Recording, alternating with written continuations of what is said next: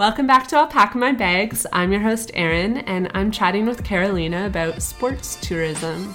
Um, there's no way we could talk about sports tourism without talking about the Olympics. Do you ever watch the Olympics? Not too much. Like, I think I have my favorite sports that I watch. So, like, I'll tune in for some of the, like, some of the swimming, some of the running, some, you know, figure skating, but like, not I don't watch the full things and I don't follow it. Yeah, neither do I. I like the diving. Oh yeah, Diving's really interesting to watch. Um, but yeah, like the Olympics are a phenomenon for tourism. Um, but surprisingly, the impact isn't always positive. And I found this really interesting because my assumption was that if you hold the Olympics, it's a great thing for your city. Um, it's going to like build a lot of infrastructure. You build Right. hotels. It creates jobs. My assumption was like it's strictly positive. So I actually found research that disputes this. Um, I guess like over the years they've done studies that find that some cities actually find like it negatively impacts their tourism. Um, so, for example, the 2012 Summer Games in London were expected to result in mass tourism. So they spent 15 billion euros yikes. to prepare for the games. Um, but the tourism numbers were super, super disappointing. And they think that because they held the Olympic Games in the middle of high tourist season, the regular tourists stayed away because they were deterred by accommodation prices and like disruptions caused by the games. So, for example, like saturated transport and just crowded areas in general. And that actually makes total sense because I was thinking about this. If I knew that the Olympics were happening somewhere, I probably wouldn't go there No, I agree. Yeah, unless I was going to, To the actually Olympics. watch the Olympics. yeah. Um, and yet, other locations do experience tourism benefits. Uh, the games that were held in Sydney in the year 2000 were super beneficial to Australia's tourism. Um, apparently, it resulted in 16% growth in overall tourism across four years. So that's pretty like impressive. But I don't know whether like they get a return on the amount of money that's invested into it. 'Cause it's a lot of money. And so what I've found like in reading data about it, it's pretty it's pretty obvious that developed countries mm-hmm. that don't have developed tourism benefit from it. So another case study that I read was uh, Georgia. What's the main city? Atlanta. Mm-hmm. So when Atlanta held the Olympics in the 90s, they weren't really a popular spot for people to visit, but they were a developed enough hmm. state that they could support holding them financially. And then it really put Atlanta on the radar. So since then, like Sydney, they've experienced a surge in tourism. So I guess like the sweet spot is to be developed enough that you can actually manage the finances of like holding the games, but not being already a tourist destination like London, because London doesn't really need to hold the Olympic Games to bring in tourism. Yeah, I think many people would be afraid to to go there during the Olympics because they would be competing to see like all the normal attractions and just Yeah, and you're be hard. competing anyways in London. yeah. It's packed. So, as fun as it would be to unpack the unreliable rates of success in the Olympics positively benefiting their host city, um, the data is inconclusive, basically. So, the cities that tend to benefit are the ones that are developed countries and don't have established tourism, um, whereas others, uh, it causes the redirect of crucial funds away from people that need it and this raises major ethical questions. So, like for example, example Rio de Janeiro in Brazil, when they held the World Cup, they were like criticized heavily because they're putting all this money into supporting these games, and yet like people are living in slums. Karolina like oh. can't comment. She's too upset. It's upsetting, and it really points to like how humans were just like obsessed with putting on shows. I know. It, it's frustrating to think about that. Yeah, I agree. And I think this is why I can't always get on board with the Olympics because as much as I appreciate the fact that like it has this sort of like bringing people together around the world like concept behind it, it's a little too like it's just not realistic. Yeah. All right, so okay, we have to dive into the fun facts because this is depressing, and I wanted to have some fun facts to bust out because there's a lot about the Olympics to say. Um, so, okay, the Olympics date back to ancient Greece. And back then, athletes didn't worry about sponsorship, protection, or fashion because they competed naked, completely naked. Just imagine going to watch that. I guess that's why there were like limited events, right? Because I don't know. and also, the games lasted six months in ancient Greece. That's a long time. Literally half the year. I know. Yeah. Um, okay, this is interesting. Women have been allowed to compete compete in the Olympics since 1900. Um, and like you were saying about like starting the Boston Marathon, it's like really wild to me to think that it's barely been a 100 years since we've been considered human enough to compete in the Olympics. Just to add to that, I think it was in in 1990 the Boston Marathon Association went back and said like, okay, actually because there was a couple women that had ran unsanctioned in the Boston hmm. because they didn't have bibs because they weren't allowed to have bibs, but they I think they I think they said between 66 and 71 we do recognize that these women ran the race Like officially. officially recognized. and they are a finisher. Right. But that was like not that long ago again. No, that's wild. Imagine telling people like, "Oh yeah, I ran the race," but like, But it wasn't recognized. but it wasn't recognized. So I didn't really run the race. Like, yeah, ugh, it's like ugh. so angry. So during the 2012 London Games, the Olympic Village required 165,000 towels for a bit more than two weeks of activity. Like, What does that mean? Like full size towels? like face towels? Like what? What does that mean? Like paper towels? oh no. I really want to learn about like the environmental concerns around the Olympics because that's what I was thinking. I was just like, that's a lot of water. Yeah. and a lot of trees. Um, okay. Like from- is it because there was a bunch of water sports? I guess. Well, no, I thought it was because people sweat so much. Oh, So They have maybe it's the small. sweatbands. Yes. Oh, sweatbands. Not clear. It's obvious like how much how amateur we are when it comes towards to like Sports. professional sports. Sportsing. Rashid is going to be very upset about this. When I told Rashid we were doing a sports episode, he was like, "And you didn't ask me." So don't worry, Rashid. We'll do part two with you. Um, okay, from 1912 to 1948, artists participated in the Olympics. Painters, sculptors, architects, writers, and musicians competed for medals in their respective fields. And I think that this practice should be resurrected with an Olympic medal for podcasting. Boom.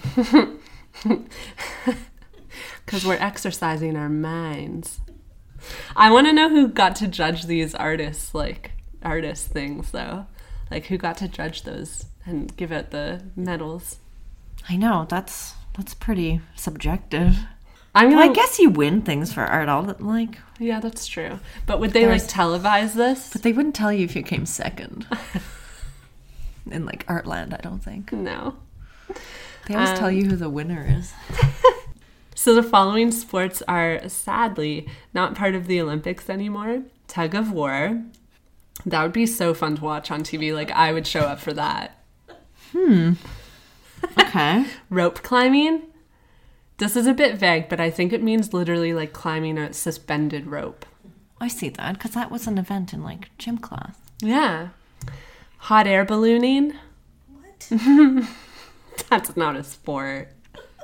Maybe you have to land at a very precise location. And it's like location based hot air ballooning. Like how high do you get and then do you land proper? Who can get the highest?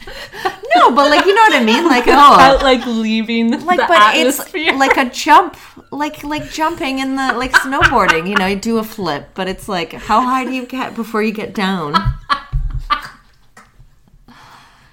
No. I figured it was just like how can you get to a, a place the fastest. Okay. But I like who can get the highest. and then back down and then back that's that's the challenge always um, okay, tandem bicycle. that's gone yeah i mean they have It's normal gone. bikes right Yeah, I mean they could do like tandem bicycle going really fast. Probably dangerous Yeah. Swimming obstacle race.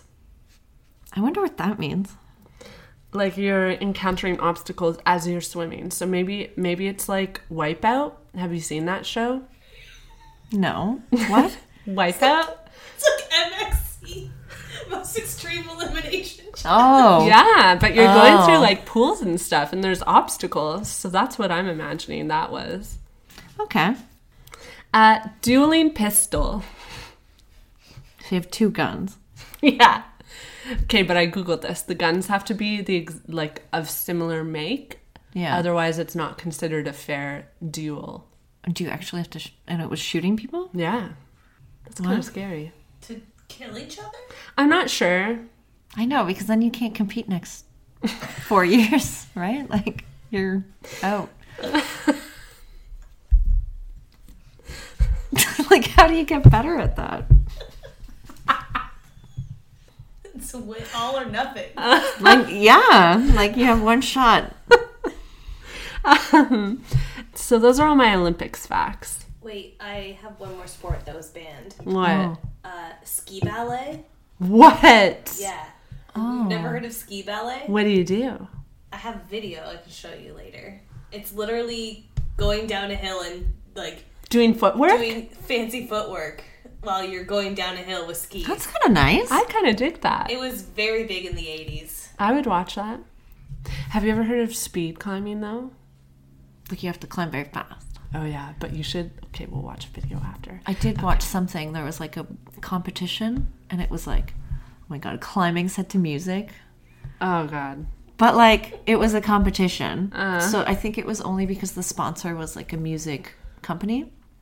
So they had really loud music to hype up the audience, and then they would have different like uh, bouldering problems, and they would have to solve them really. Like two people would try to go How up fast were they going? They were, well, I mean, fast, but like the problems. I mean, I don't know. As fast as climbers go, it's not like speed, speed. It's like it's still hard. They still got to figure it out. I'm gonna show you a video that's gonna blow your mind because Oh, like okay. I've seen videos of people doing this. Like, But do they get to see it before? I think so. Yeah. It's literally like it's not about the problem. It's literally about speed. Oh, like okay, how fast okay. can you get up this wall? Okay. Um. So to close that, tell us a story or an anecdote. Yeah, for sure. So, I mean, I'm to tell you of my first half marathon story. Okay. So I went to um, so I went to Copenhagen, and having not ever done a half marathon before, you know, the night before, of course, you get very nervous. You're in a new place. They don't always speak English. Like they speak English, but like it's not always English. And so, of course, my fears the night before were like, what if I don't know what water is? Like in English, like what if it never says water. Like, what if I don't know where to turn for water or washroom or like all of these things? So I'm Googling, like, how do you say water in Danish? How do you say it? It's vand. Vand? Vand? V A N D. So if it said vand, it's water. Okay. Because my fear was like, oh my God, what if you take some weird drink that is not water and then all of a sudden your race is done because you're, you know. Tripping on mushrooms. or like whatever. You don't know what they have Ah, because no. each race has like here we give out maple syrup at our races. Do we? Yes, it's Oh. called Endurance Tap, and it's sometimes a sponsor, and it's maple syrup with a bit of salt. But like, if you're from somewhere else, imagine getting that. That's confusing.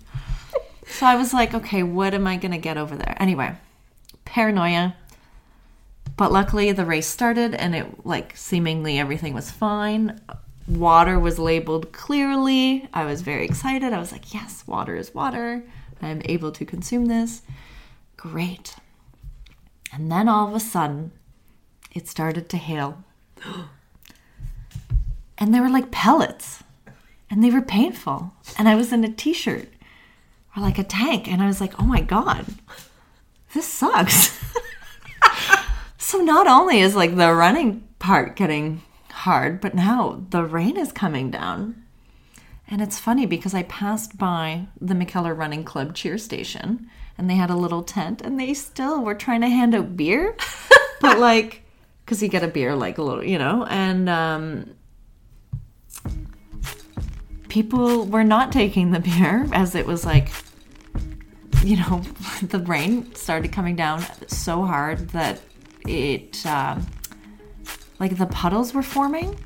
And then, like, as I kept going, I probably only had maybe 5K left. So it wasn't like terrible.